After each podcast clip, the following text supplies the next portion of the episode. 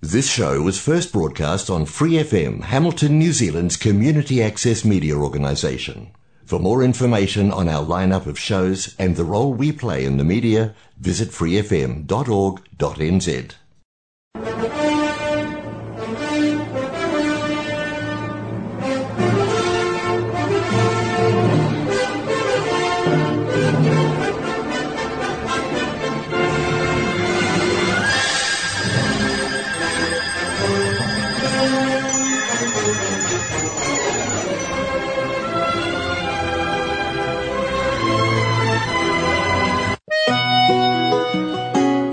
Now for Gospel and Scripture with Brother Len on Golden Guide.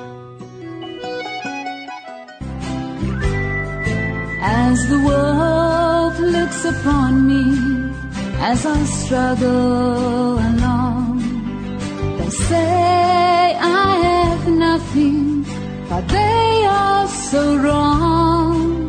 In my heart, I'm rejoicing how I wish they could see.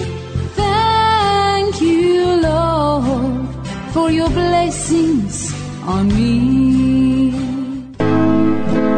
From the people of God, welcome to this program, Golden Guide. The scripture says, There is a way which seem right unto a man, but the end thereof are the ways of death or destruction.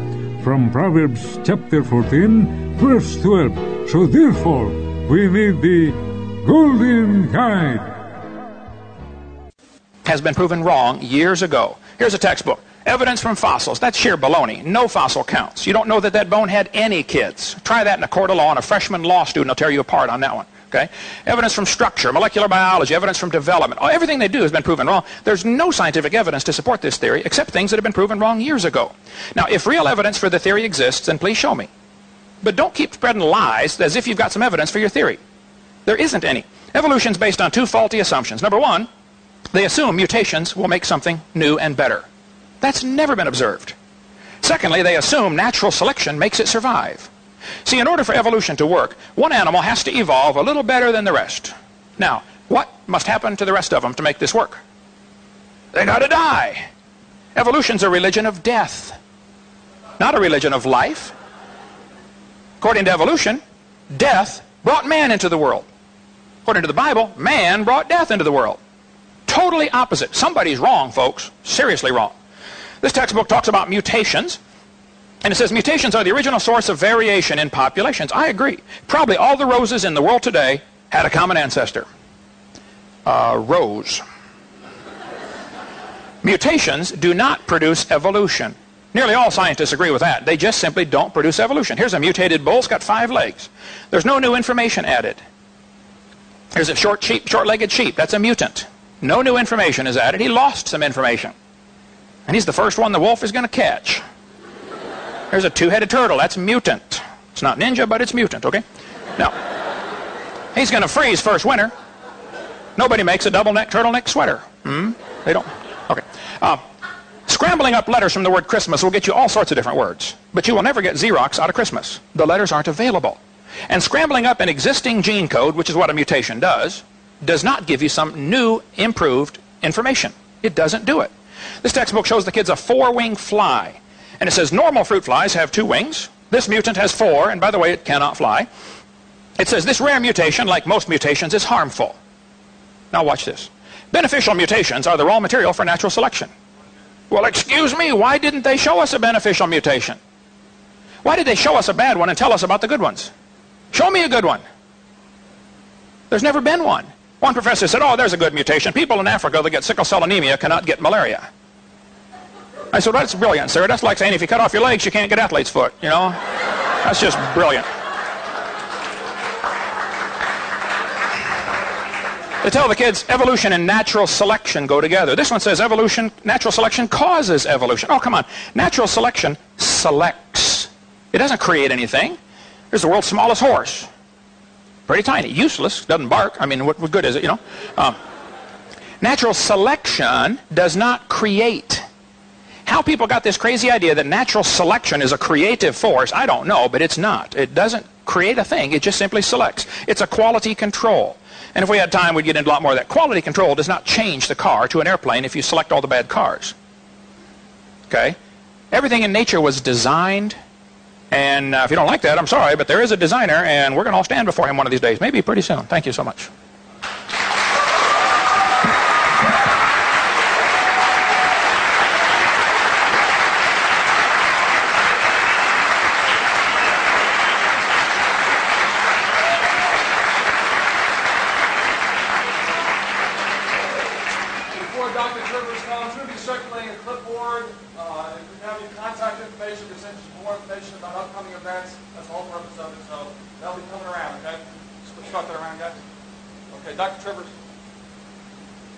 Uh, Before I turn to genetics, I want to make a few comments on what we've just heard here and the level of honesty of the person making these comments. Because this is someone who feels free to call other people liars and to use the word lie uh, about uh, a whole set of people and a whole set of activities. Uh, yet he uh, uh, has some vulnerability on exactly that subject. Let's just deal with trivia first of all. Symbiosis requires simultaneous creation. That's nonsense. We have many numerous studies of symbioses beginning and in some cases symbioses breaking down and you don't have to imagine simultaneously everything's in place in order to get it to evolve. That's an elementary error that's been around in some forms for over 100 years. He claims that evolutionary theory is not science, but is religion, because science, he says, is derived from observation and study. And since you can't actually observe a fossil change into a different fossil, then therefore your discussions on what you assume happened is religious. That's nonsense again. There are all kinds of observations you make um, and studies you make that lead to inferences and conclusions from which you can derive uh, a given result. So that's fatuous that we're talking about opposing religious schools. Um, now, regarding his uh, infatuation with the term liar, I urge on you two uh, websites that you can go to if you want a deeper knowledge of this.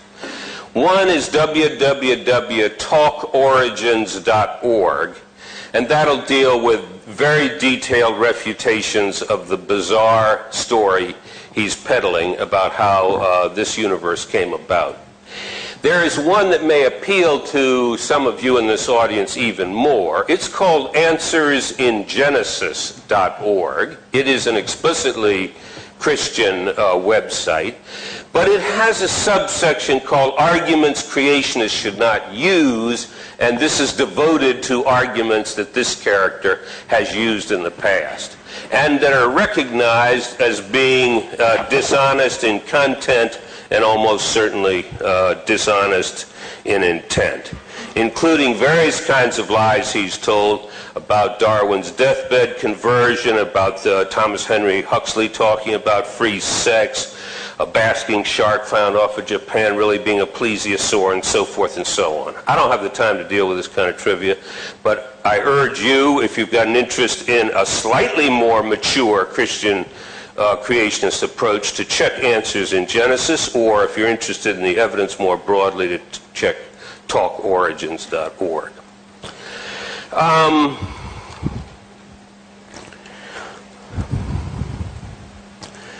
All evidence has been proven fraudulent. Everything has been disproven. Nonsense. This is spontaneous generation, he claims. Again, nonsense. Spontaneous generation was a notion that you could get a frog appearing out of nowhere. Uh, mutations never make things better. Now, that's a lie. We have many examples of mutations that are beneficial, including, for that matter, the mutation that in heterozygous form, that's where you have one of them and you don't have the other, provides you with protection from malaria. A mutation that is disproportionately uh, present in African American people derived from an area that was high in malaria. And then he repeats an old, old canard natural selection does not create, it only destroys, it only selects. Natural selection is a continual selective process, but it moves the frequency distribution of genes beyond the distribution that existed when it started, and it can create brand new creations relatively quickly that have never existed before. It's elementary. Now let me go back to talking about genetics for a second, because this is a second kind of uh, another kind of problem you get into when you just invent something out of whole cloth and imagine that it's going to fly. If you've got an ark full of two of each kind and only maybe 10 human beings, we know for sure they're going to have to practice inbreeding for a number of generations. Because you only got two individuals, let's hope it's male and female, the offspring have got to breed among themselves, the grandchildren have got to breed among themselves, the great-grand offspring have got to breed among themselves because there ain't any other individuals around. We know, and it's an elementary calculation, that it takes about seven generations to wipe out all genetic variability. Now, this level of inbreeding imposed on all organi- or organisms has destroyed, it's destructive in the way he moans and groans about uh, natural selection. It destroys uh, genetic variability and it destroys knowledge. Now, um, 6,000 years ago this all happened according to him. That's about 200 generations since then. We have plenty of good observations through study that in humans you accrue roughly a new mutation per generation. So each of you in here can be happy that you're a mutant to some uh, fair probability.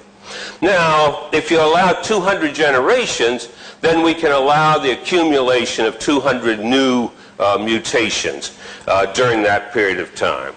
That would lead to 40,000 of your genes, only 200 of them would show variability due to a new mutation. In fact, out of our 40,000 genes, 4,000 of them show genetic variability. How can you generate this consistent with his hypothesis? Well, again, you'd have to invent some ad hoc hypothesis. You'd have to say, well, for reasons unknown to us and without any evidence for it whatsoever and inconsistent with everything we know about current life, there was a rain of mutations that struck not just humans, but struck all other creatures as well. And then you think, oh, well, I've gotten myself out of that. Yes, I've got to imagine another absurdity, but fine, I'm out of the immediate bind. But it ain't that easy. Because if uh, the individuals are accruing mutations rapidly over this short period of time, they all trace back to the ancestral group 6,000 years ago. So as we like to say, everything comes back as spokes on a wheel instead of trees where some individuals are more related to others and some groups are more related to others, some share more variance uh, with some individuals than others. If you apply this to, um, um, well, there's a worse problem still, which I'll go over in, in two minutes' time. I don't want to introduce too much uh, science into this revival meeting, but I want to introduce a little bit. The genetic, the genetic code is redundant.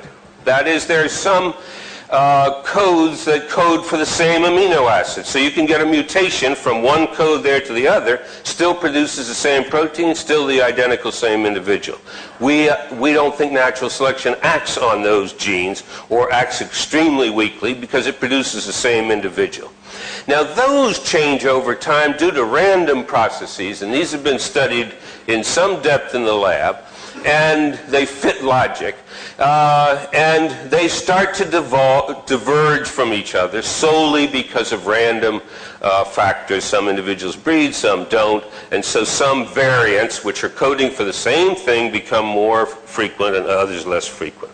They evolve by a random walk. Well, the interesting thing about random walks is that they tell time. Because the longer the time for the walk, the further apart two originally identical molecules are going to become at these synonymous sites. Now, two things uh, uh, uh, can be concluded from a world of data on these synonymous sites. Uh, first of all, they provide a congruent system of dating, which is congruent with the strata and the phylogeny. That's a very curious fact that didn't get explained by his fantasy about uh, sorting by size uh, during the flood. Uh, how is it that individuals that are further down uh, show greater divergence due to random walk at these synonymous sites? And the second thing that's interesting about these data is if you are given an anchor point, that is one point in time in the past whose actual time you know, not relative time, but like it's uh, you dated from the methods I was telling you, geological clocks, you say it's 200 million years. Then you can use all of the data on synonymous sites since then to give exact times to the splits of other species. And you can check them both against the geological record and against the timing. And once again, it's congruent. I'm thinking of forming an organization called Liars for Jesus. I'm willing to lie for my Lord. That's right. I'm willing to lie for Jesus. I'm willing to pillory people whose work I, I, I do not uh, study or understand. I'm willing to make a fraudulent uh, challenge, my quarter million dollar challenge. I'm willing to uh, make just flat assertions about what's known or what isn't known in a vast scientific enterprise that's occupied the serious attention of serious people, uh, over hundreds of thousands of them, up to a million scientists working on this over the years. And I hope Mr. Hovind will be uh, honorary president of the organization. That maybe I can find a role in it for Mr. Guarneri as well.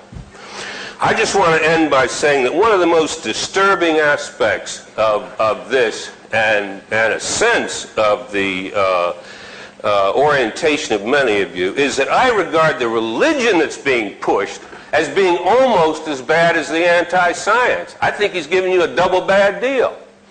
He ain't giving you no science, and he's misrepresenting that. And the religion he's selling you, to me, is infantile. It's arrogant and blasphemous to tell God how creation occurred, how God created this earth. How dare he? And reducing God to an anthropocentric midget, the, the, the organism that created this vast universe is just this trivial creature running things uh, for the benefit of uh, humans and a particular group of humans right now. I think it's pathetic. Jesus warned against those who would come in his name as false prophets, who would, who would come crying in his name, and he, and he said, Beware of them. Judge them by their fruits, he said. And what are the fruits of this man's work? Misrepresentation, lies, and an absurd fantasy of a flood based on a hellish vision of what the Creator is really like. Thank you.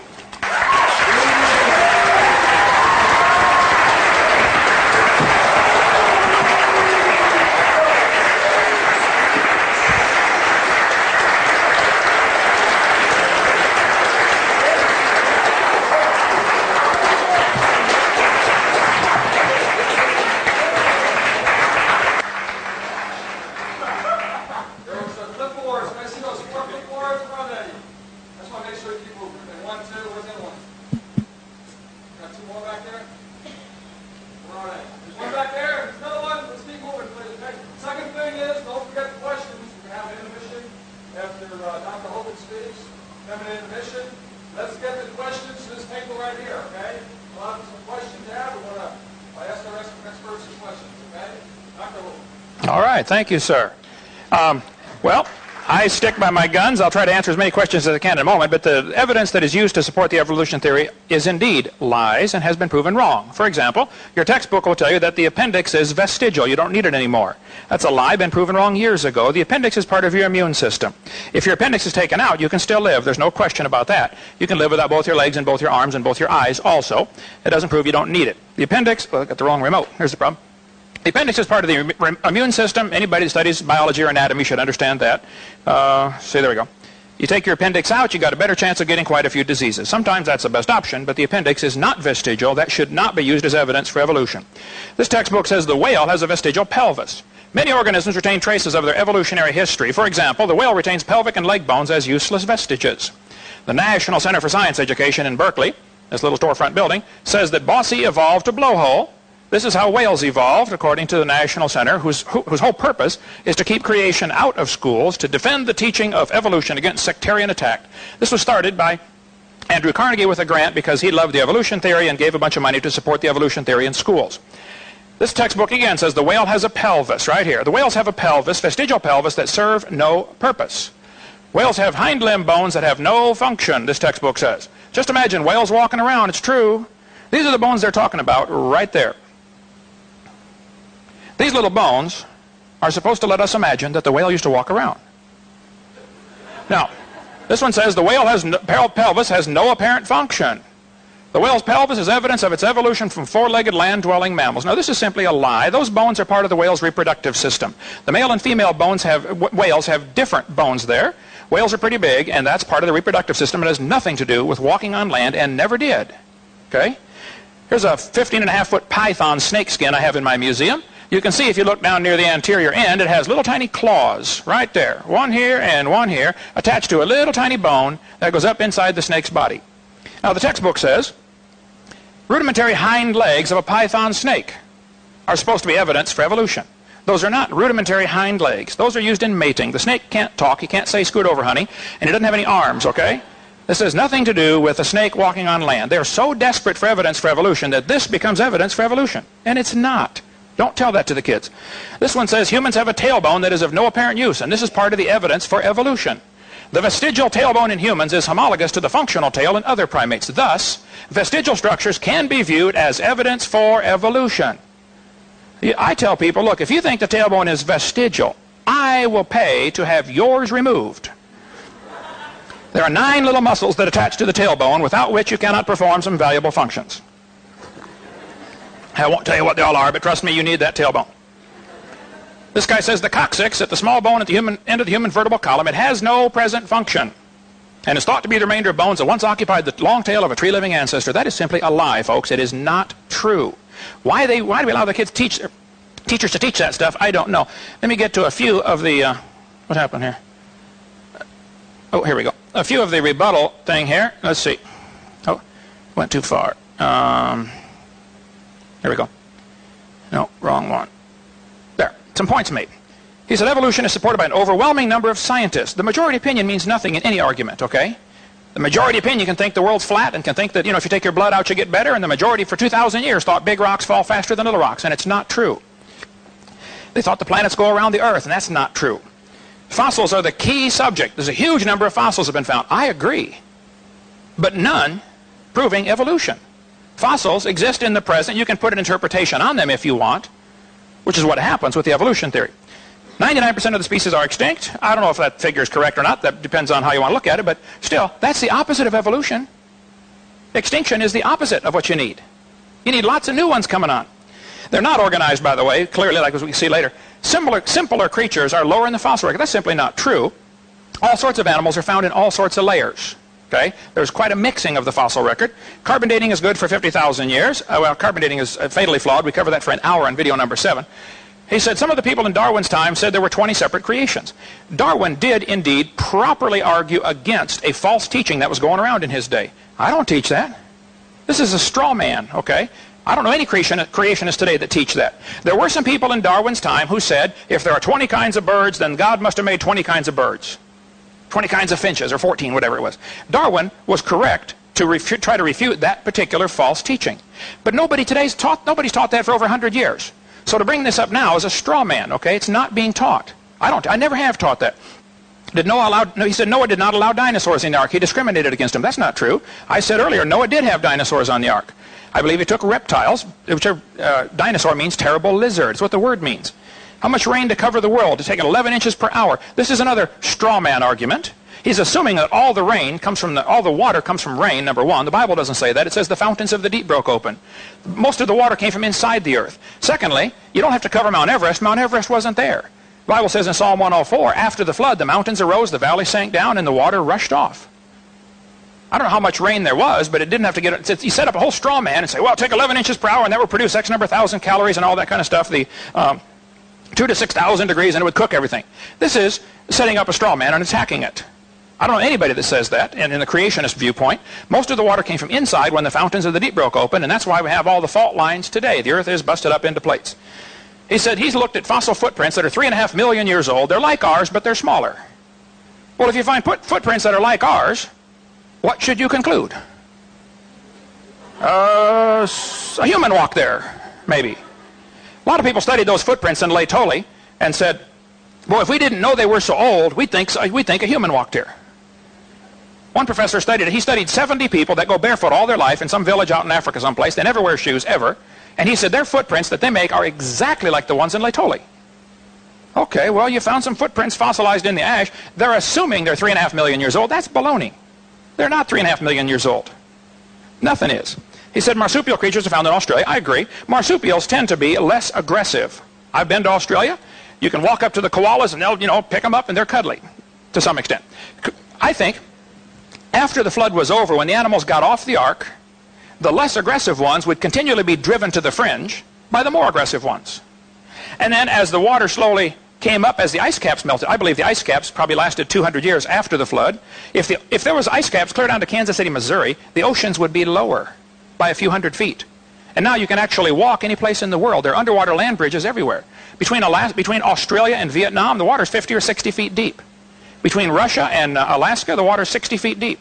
The English Channel, the deepest point in the English Channel is 150 feet from here to that back wall.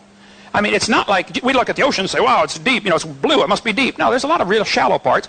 So I think by just having larger ice caps during the flood and after the flood, there would be lower ocean levels connecting all the continents. The kangaroos had probably a couple hundred years to walk or migrate to Australia, and it just happened as the ice was melting back and the water's rising, they ended up trapped. That's a much more logical explanation than to say kangaroos came from a rock 4.6 billion years ago. He said he wants to replace a coherent, logical story. Evolution is not coherent nor logical. There's no evidence for it whatsoever based on millions of pieces of evidence. I would like to see the best evidence anybody has. Just show me the best one anybody knows of for evolution. Bring that up during Q&A, please. Level of honesty. Ah, yes, I think if somebody uses information that's been proven wrong years ago, they're liars. Ernst Haeckel said that the embryo growing in the mother has gill slits. That was proven wrong in 1874. Anybody that knows their biology knows that embryos do not have gill slits. So don't tell people they do. They're lying to tell them they do. Symbiosis can evolve. Well, you can dream about that. Depends on, I guess, how, how intense of a level of symbiosis you want. Evolution's a religion. Inferences and conclusions drawn from fossils. Again, fossils don't count. Answers in Genesis. I am good friends with Ken Ham. I love his ministry. I sell his books. I link to his site. He doesn't like me for some reason. That's fine. The, and I, he said I use arguments that are dishonest. For instance, Darwin's deathbed conversion. I have never used that. I defy anybody to show me any time in my seminar where I've used that. D Answers in Genesis is correct. That argument should not be used his wife, Darwin's wife, apparently made up the whole story about him converting on his deathbed. The story's not true, and I don't use that. As far as Huxley and his morals, well, let me show you what Huxley said, since I get accused all the time of, uh, oh, oh, hang on here. That's, uh, Huxley said in, uh, now it is correct that I had uh, the wrong Huxley. I said Thomas Huxley. It was actually his grandson. Um, grandson Julian Huxley said, I suppose the reason why we leapt at the origin of species was that the idea of God interfered with our sexual mores. He said that on a television interview. Uh, Julian Huxley, the head of UNESCO. He said the reason we like this evolution theory is because it interfered with our sexual mores. We don't want God telling us, thou shalt not commit adultery. Professor Ruse, Michael Ruse, University of Guelph, said, Evolution is promoted by its practitioners as more than mere science. Evolution is promulgated as an ideology, a secular religion, a full-fledged alternative to Christianity, and with meaning and morality. I am an ardent evolutionist and an ex-Christian. But I must admit, and this is but one complaint, and Mr. Gish is but one, one of many to make it, the literalists are absolutely right. Evolution is a religion. This was true of evolution in the beginning, and it's true of evolution still today. Uh, Arthur Keith, who wrote the foreword to Darwin's 100-year anniversary book, uh, anniversary publication, said, Evolution is unproved and unprovable. We believe it because the only alternative is special creation, and that is unthinkable. Uh, Professor uh, Louis Bounoure said, evolution is a fairy tale for grown-ups. The theory has helped nothing in the progress of science. It is useless. Malcolm Muggeridge said, I'm convinced the theory of evolution will be one of the great jokes in the history books of the future. Evolution is a dying religion. And all religions die hard. I mean, when they, pay, when they burn people at the stake for daring to suggest the Earth was not the center of the solar system. And as evolution slowly dies in our culture, you're going to see real vehement attacks. I mean, people get fired from universities like this for daring to question evolution. It's a dying religion, folks. You ought to get off the bandwagon, okay? Evolution, scientists who go about claiming evolution is a fact of life are great con men. The story they are telling is the greatest hoax ever. In explaining evolution, we do not have one iota of fact. Fred Hoyle, famous astronomer from Europe, said the only way life could have come into existence is because some super intelligence having created it. Well, we could talk for hours on this one. Let me get back to where we were if we got a few seconds left here. Okay. Um,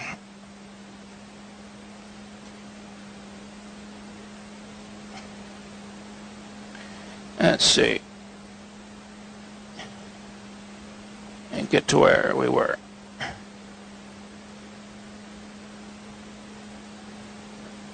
All evidence has been proven wrong. I stick by my guns. There are no beneficial mutations. But it looks to me like he wants it both ways here. He wants to say seven generations of inbreeding will wipe out the variability, and then he turns it around and says there's not enough time to get all these variations we have. I think he's arguing out of both sides of his mouth there. Oh, um, I cover, let's see, I did not get into um, some uh, levels of uh, some other some other examples of lies in the textbooks that are used to support the evolution theory. How much time? Textbooks tell the kids that the horse evolved from a four-toed horse. Okay? This biology book admits this much uh, included much repeated gradual evolution of the modern horse has not held up to close examination. 50 years ago, G.G. Simpson, a very famous brand name evolutionist, said the evolution of the horse family was unintentionally falsified. It's been proven for 50 years the horse story that's in your textbooks is not true. But they're still teaching it.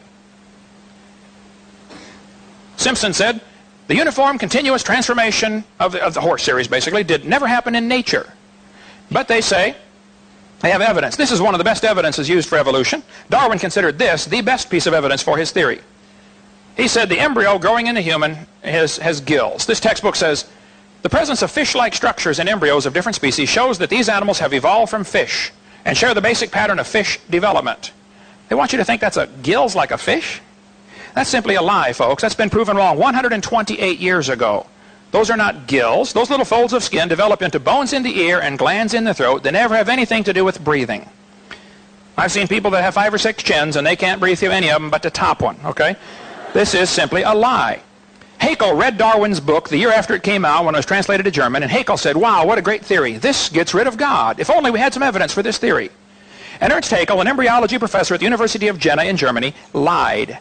He took a drawing of a dog and a human and he faked, he lied, he changed him, he made them look alike. Here are the actual drawings. These are his fake drawings. He changed all sorts of things to make them look alike.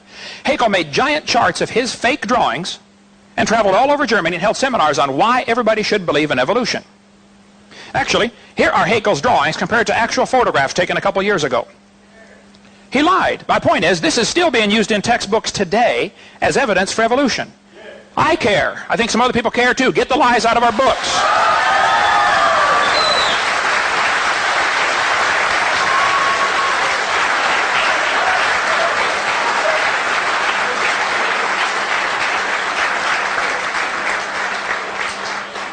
My point is, if you have some evidence for evolution, then show me. But don't lie to the kids. Don't tell them the embryo. Officer, if you can keep it in, in line, please, okay? I don't want to have to uh, uh, waste my, waste my time. Uh, we'll be glad to take questions, okay? But uh, grow up a little bit, wait your turn, okay? This is simply a lie, but it's used in textbooks all over the world. It was proven wrong in 1874. Here it is in a 94 textbook. Here another 94 textbook. Here Tim Barra still teaching it. Ken Miller still teaching it in a 1998 textbook. I could talk for hours. I debated Ken Miller. Here's a two, or 98 textbook used in Pensacola, Florida, still teaching the same lie. This one shows says they suggest evolution from a common ancestor because of the presence of gills. This is simply not true. Here's a 2001 textbook used for junior high saying that the similarities provide evidence that these three animals evolved from a common ancestor. Now look, that's not true. They don't provide such evidence. But the books teach this over and over and over. It's in books. I've been to 30 countries in all 49 states. It's in books all over the world, folks. They're teaching the same thing. They're saying it's not a human yet. It's a human at conception. Every doctor knows that. They teach it doesn't have gill slits. This is baloney. So if you have evidence for evolution, show me, but don't lie to these kids. Come on. We can go for hours and hours on lies in the textbooks. All I want is very simple. Get the lies out of the books. Then the books will be fine. There's a lot of good science in the books. We're not against science. But we're against supporting a lousy theory with false ideas, that's all. Let's just teach the truth. Teach science to the kids, and I think you'll find evolution will have to slowly slip through the cracks, and that's what they're really worried about. Thank you so much.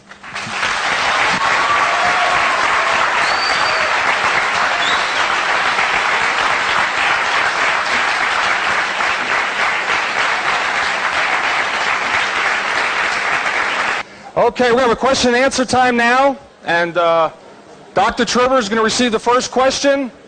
Uh, he's going to have about two minutes. We're not going to hold him real tight to that, but we're about two minutes to answer the question. So if he finished, finished responding, or if he responds sooner, that's fine.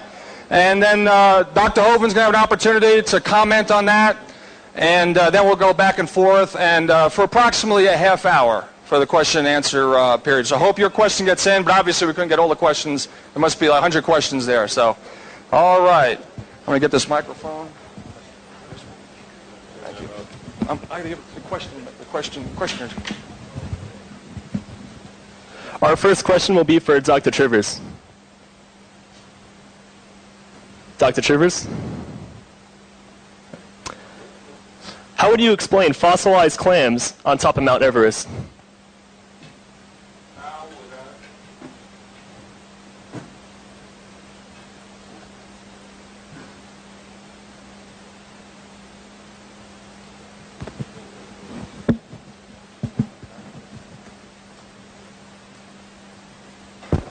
I see. Okay, now it's working. Uh, question is, uh, how would I explain fossilized plants on Mount Everest? And assuming there are fossilized plants on Mount Everest, I wouldn't have any great difficulty. What's that? What did I say? Fossilized clams. What did I say? Huh? Yeah, what did I say? Clams. Clams. Clams. It's clams we're talking about? Oh, okay. Um, uh, so that we're all on the same page, the question has to do with fossilized clams, not plants on Mount Everest. And I say, assuming that such exist, uh, then I'd have to understand the geological history of the mountain. If you're a recent creationist, it all happened 6,000 years ago, and everything else is a lie, then mountains haven't changed an awful lot except for this enormous scouring of water that took place in this deluge, unless you believe another fantasy that the water was hidden away inside and popped out, or another fantasy of Dr. Uh, Hovind's that it all came in a, a meteor uh, with water until it was shown that that would be vaporized. It's well known that mountains rise uh, through the tectonic uh, forces that are generated by tectonic plates. So I'll, I'll, just switch it. I don't know Mount Everest, never been there. Uh, but I have spent a lot of time in Jamaica, and it is well known that the mountain in Jamaica, uh, which is 7,600 feet, was uh, uh came up uh, from the ocean. On my own property, that's about 2,000 feet up, not on a mountainside, you can find uh, limestone, which of course is, is being generated um, um, by uh, living creatures in coral reefs. And within the limestone, you can find clams and other kinds of marine creatures, and in some cases, you can find ones that don't exist now. In fact, if you study the whole structure of the area I live in, you see repeated areas of limestone, uh, just as you would expect if the earth was rising. And as it first comes above the water, you've got these coral reefs forming, and then as it continues to rise, those coral reefs are above water, they dry out and uh, become limestone. Thank you. Dr. Holden? Okay, here's a public school textbook saying climbers reaching the top of Mount Everest plant their victory flags over the remains of animals that once lived in the sea. It's a simple fact that the top 3,000 feet of Mount Everest is indeed full of sedimentary rock loaded with seashells. Here's an article from the paper uh, last year, two years ago. Um, paleontologist, whatever his name is here, rests on a giant fossil oyster found in Peru Uh, more than 500 giant fossil oysters were found two miles above sea level, some of which are 11 and a half feet wide and 661 pounds. Well, interesting. These oysters are in the closed position. Petrified clams in the closed position are found all over the world, including the top Mount Everest. Now, when a clam dies, it opens. You can walk along the beach and find a billion seashells. You hardly ever find a matched pair, and you don't find them closed if they're dead. They open, the muscle relaxes, it's just a natural response. So I think the best explanation of petrified clams, and sometimes they're found up to 10 feet thick, solid petrified clams, jammed in there, closed and petrified. To me, it's not a problem. The flood would have underwater, what are called turbidity currents, mudslides underwater, move incredibly fast. There was one turbidity current that cut the transatlantic cable years ago. They said it had to move 70 miles an hour underwater. The mud flow. I think during the flood in the days of Noah, you would get incredible turbidity currents that would bury beds of clams, and when they wake up dead, they can't open. And so they end up getting petrified. And then the Bible says in Psalm 104, the mountains arose, the valleys sank down, and uh, the petrified clams on top of Mount Everest are absolutely no problem for my worldview.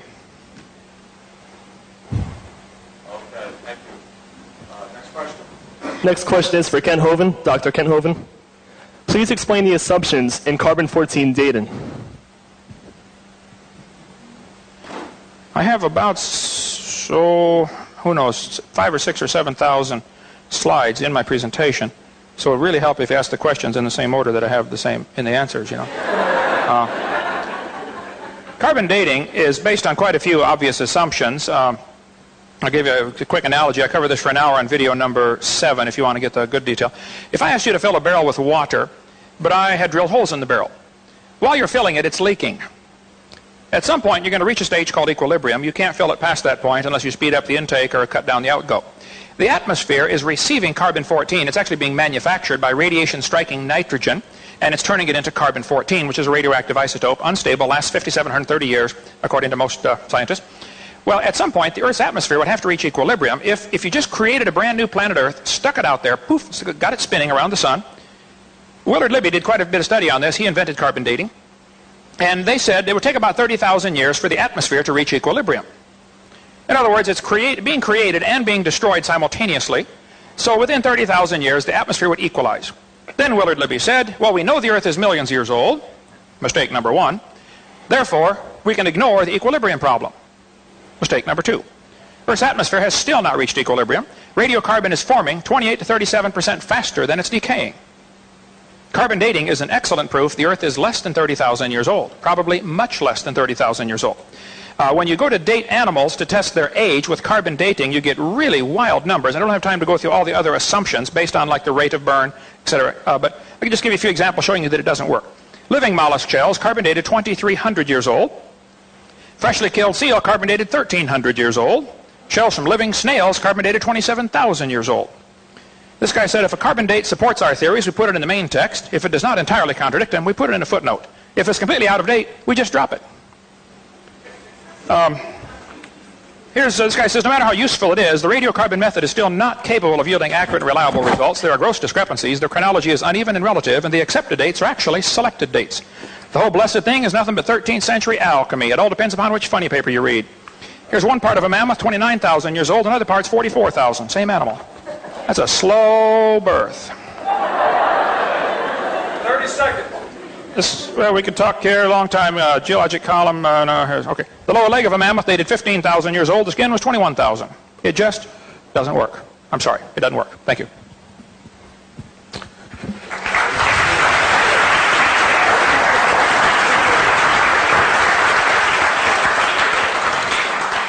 Dr. Trivers. Yes, I'll just simply urge you who are interested in the latest set of lies from A Liar for Jesus, go to www.talkorigins.org, and that'll give you references also uh, to the literature that he's uh, very selectively and in some cases uh, grossly inaccurately referring to. I don't have any more uh, to say about that.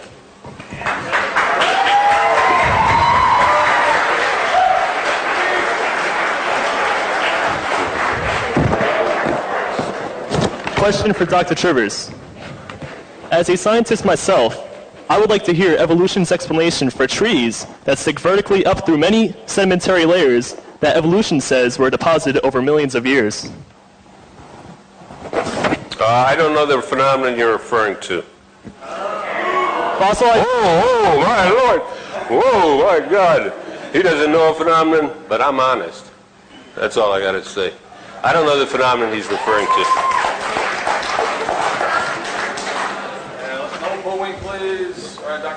All right, I do understand the phenomena, and I'm honest too, and I resent being called a liar tonight. I'd like you to be specific if you have another lie. You give me one at a time, and I'll handle it.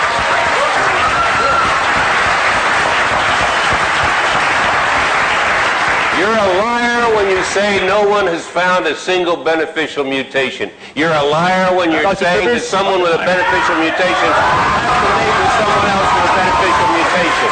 That's a specific example. That's two examples. We will get back to that if time permits. Uh, I would like to beneficial mutation. The textbooks will teach the kids that the layers of strata are different ages. This is taught uniformly all over the world that the layers are different ages. And yet, all over the world, in Germany, France, British Isles, Nova Scotia, California, and several eastern states, petrified trees are found in the vertical position running through multiple rock layers. Yellowstone has 27 consecutive layers of these trees at Specimen Ridge. Standing trees in the petrified, petrified trees in the standing position running through multiple rock layers is proof positive the layers are not millions of years different in age. In central Alabama, there's a large coal field right there. You can talk to Dr. McDonald, who's a geologist who works there in that coal field, and he will show you dozens of petrified trees that were found standing up, running through multiple rock layers. The kids have been taught for years that the Blue Creek and the Mary Lee Formation are different ages, and yet when you put all the fossils together, you get sample A, B, C, D, E, F, G, you can prove positively those layers formed quickly. Uh, petrified trees 30 feet tall found in Cookeville, Tennessee, standing up. Joggins, Nova Scotia is famous for its petrified trees in the vertical position. They're called polystrata fossils. Why students are taught, why people are allowed to teach that each of those rock strata are a different age, I don't know, but they are not. It is not common sense. Um, sometimes the trees are upside down running through many rock layers. Well, who? They are not, the rock layers are not different ages, but the whole theory of evolution rests on the assumption that the geologic column is accurate. And that was proven, that was developed by Charles Lyell and others back in the 1830s, way before there ever was a carbon dating, potassium argon dating, or rubidium strontium dating, or any other thing else. Okay? Okay, next.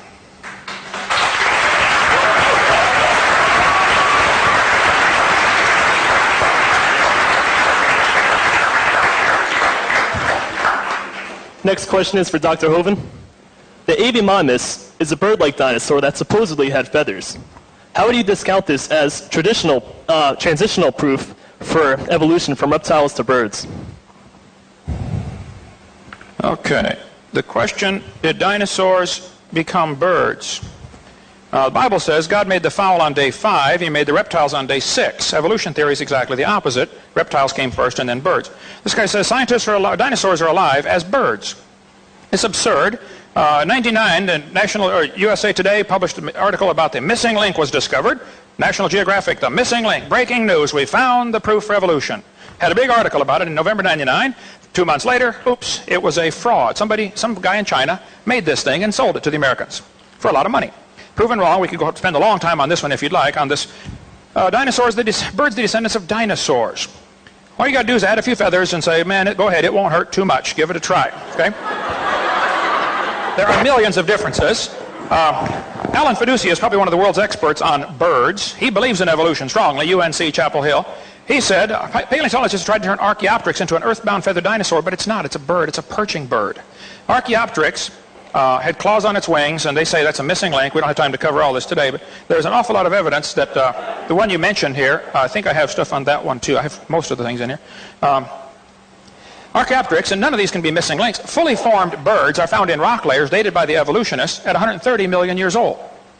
How could they evolve from dinosaurs? Dinosaurs lived and died, according to their theory, 65 million years ago. Here's 140 million year old birds found, much older than Archaeopteryx. Fossil remains of a bird 142 to 137 million years old, uh, so it could not possibly be a descendant. Uh, this guy Feduccia says uh, I'm sorry, GeoTimes 96 model, uh, says there are plenty of other reasons to refute the dinosaur-bird connection, says Feduccia. How do you derive birds from a heavy earthbound bipedal reptile that has a deep body, a heavy balancing tail, and four shortened limbs? He said biophysically it's impossible. Lungs are totally different. Modern birds are found in layers lower than and with the dinosaurs. Scales and feathers attach differently to the body. They come from different genes on the chromosomes. Birds have a four-chambered heart. Most reptiles have three. Birds lay a calcium-covered egg. Reptiles lay generally a leather egg. There simply is no fossil evidence of how a reptile changed to a bird. Now, if you want to believe that, you just enjoy yourself, but that's a religion. Keep it out of our schools, please. Question for Dr. Hovind. The 24-hour day is based on the Earth's rotation, Earth's orbit around the sun. So how can the first couple of days be 24 hours if the sun and the moon weren't created until the fourth day? Good question. I think uh, the Bible says that God is light, and it says He made light first, and our day starts at midnight when the sun's not even out. One spin of the Earth is a day on Earth in relation to anything. You could have a day, you could have the Earth spinning in relation to anything. You know, it's we happen to we started at midnight, like I said. So later in Exodus chapter 20, God told His people that I want you to honor the Sabbath because in six days the Lord made heaven and earth. And same thing in Exodus 31. Here we have clear examples where God lumped all six days together as if they're the same. The sun wasn't there till day three, or day four, I understand, but there was light before that, and the earth apparently was spinning before that in relation to that light. Uh, that would be a real minor question or problem compared to the evolutionist problem that we all came from a rock 4.6 billion years ago, in my opinion.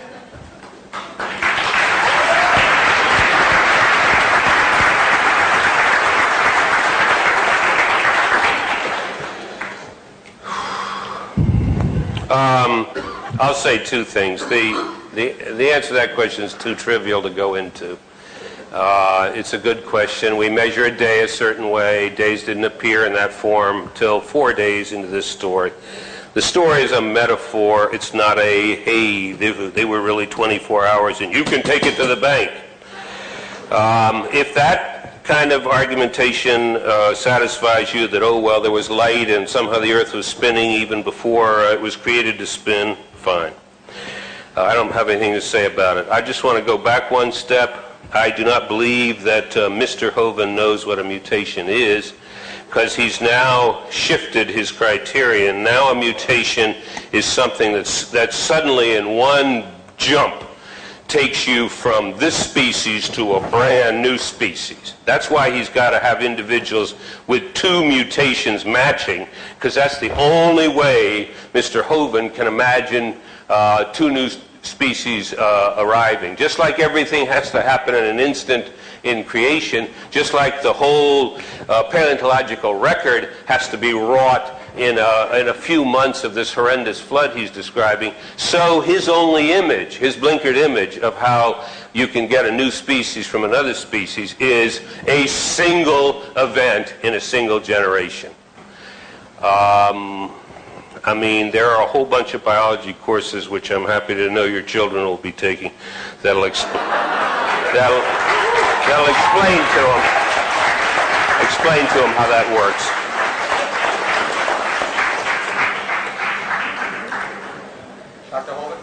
I think that was my response to him. Let's make this the last. Uh, Question for Dr. Trivers. yes, sir. Explain the evolution of a feather. Explain the evolution of a feather. From the scales of reptiles. Well, I just happened to have spent several months working on this problem. Um, how am I supposed to explain the evolution of a feather? Well, it is uncertain how feathers evolved or what their initial function was. It was initially believed they evolved for flight. Uh, it later seemed more logical, and there was, again, some fossil evidence that was consistent with it, that they may have evolved for thermoregulation and later achieved uh, a role in flight they're believed to have evolved from scales of a reptile. And I'm not a bird anatomist, and I've not spent my life concerning myself with every single detail of every single creature, including, in particular, the details as to how feathers evolved. All right. Uh, This biology book says very clearly bird feathers evolved from the same scales that protected the reptiles so well. Bird feathers are unbelievably complex. Um, feathers and scales are both made of the protein keratin, but that proves a common design engineer, not a common ancestor. Battleships and forks are both made from iron. It doesn't prove one evolved from a tin can. It proves iron is a good substance with which to make things, okay? And the designer used keratin to cre- create all kinds of things. Uh, 1996, uh, Journal of Evolutionary Biology, uh, volume 9, page 140. Ooh, ooh, hang on. At the morphological level, feathers are traditionally considered homologous with reptilian scales. However, in development, morphogenesis, gene structure, protein shape and sequence, and filament formation and structure feathers are different. Clearly, feathers provide a unique and outstanding example of evolutionary novelty. Now, the guy still believes in evolution. We'll try to fix that. But he says they are unique. They did not evolve from scales. It's just, they're just too different. If somebody wants to believe they did, that's perfectly fine. And if you go back and listen to the tape, you'll see several times he said, well, we believe it might have happened or, you know, could have happened or something like that. That's fine. I don't care what you believe. It's not science. It's a religion. Face it. Admit it. It's a religion. If you want to believe that, great. You teach that at your, your expense to your kids. Don't teach that at my expense to my kids. That's all. Thank you.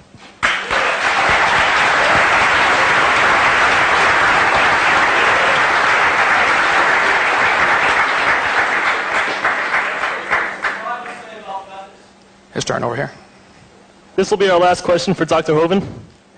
If creationists believe the universe was created 6,000 years ago, how do you explain the galaxies and stars, which are millions and billions of light years away? I don't know that I can do that in the time allotted. I will certainly try. Uh, we cannot uh, tell the distance to stars beyond a few light years. I'll show you the problems with that in a hurry here. I wish we had more time. I cover this in great detail on video number seven. Uh, let me get up to, uh, or if you watch, it's on my website too, a long answer to this. Stephen Hawking said, Stars are so far away, all we see is a pinpoint of light. The biggest telescope, looking at the closest star, all you see is a dot. To measure the distance to something you cannot touch, you have to use trigonometry. You have to know two angles and a side or two sides and an angle. Earth is 8,000 miles in diameter, which is basically zero compared to star distance. So what they've done to enlarge the triangle is they look at the star in January and look at it in June, and now you have a 93 million mile radius on a circle, which is 8 light minutes. So a 16 light minute diameter. A year has 525,000 minutes in it. So if you had two surveyors 16 inches apart looking at a dot eight and a third miles away, that's the ratio you have using Earth's orbit as the base, looking at one light year. Uh, that makes an angle of 0.017 degrees. To measure 100 light years is clearly impossible. That's like two people in, in uh, Pensacola on my roof, 16 inches apart, looking at a dot in Chicago. 15 billion years is clearly impossible. To, we just simply can't measure those distances. I don't. They, stars probably are billions of light years away. I don't know. Nobody does. Um, this textbook says you can measure 100 light years. Well, I doubt it, but I'll give them 100. So we don't know the distance to the stars. They could be billions of light years. We also have proven pretty cl- conclusively here in the last 20 years that the speed of light is not.